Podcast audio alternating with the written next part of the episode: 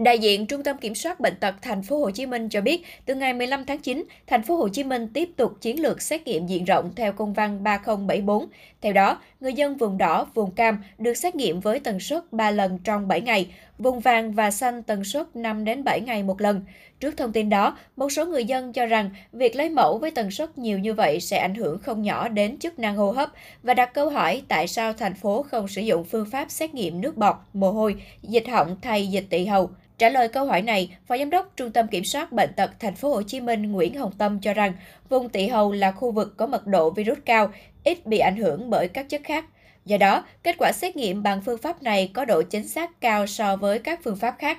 Đây là cách làm phổ biến trên thế giới. Các phương pháp khác như dùng mồ hôi hay dịch họng để xét nghiệm mới xuất hiện và mới được nghiên cứu trong thời gian gần đây, nên chưa có đủ cơ sở bằng việc lấy mẫu dịch tỵ hầu. Mặt khác, nguồn cung cấp kit test các dịch vụ khác không có nhiều nên không đảm bảo cho việc xét nghiệm diện rộng. Ông Nguyễn Hồng Tâm cho biết. À, lấy mẫu dùng họng thì có thể là do sau khi mình ăn uống thì thức ăn nó đi ngang đó thì nó có thể ảnh hưởng tới cái cái kết quả của test.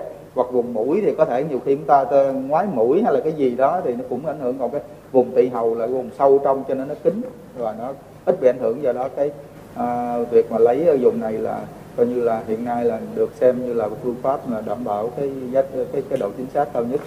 Tại buổi họp báo chiều nay 18 tháng 9, Ban chỉ đạo phòng chống dịch COVID-19 thành phố Hồ Chí Minh cho biết, thành phố có thêm 2.270 bệnh nhân mắc COVID-19 xuất viện, 165 trường hợp tử vong trong ngày 17 tháng 9.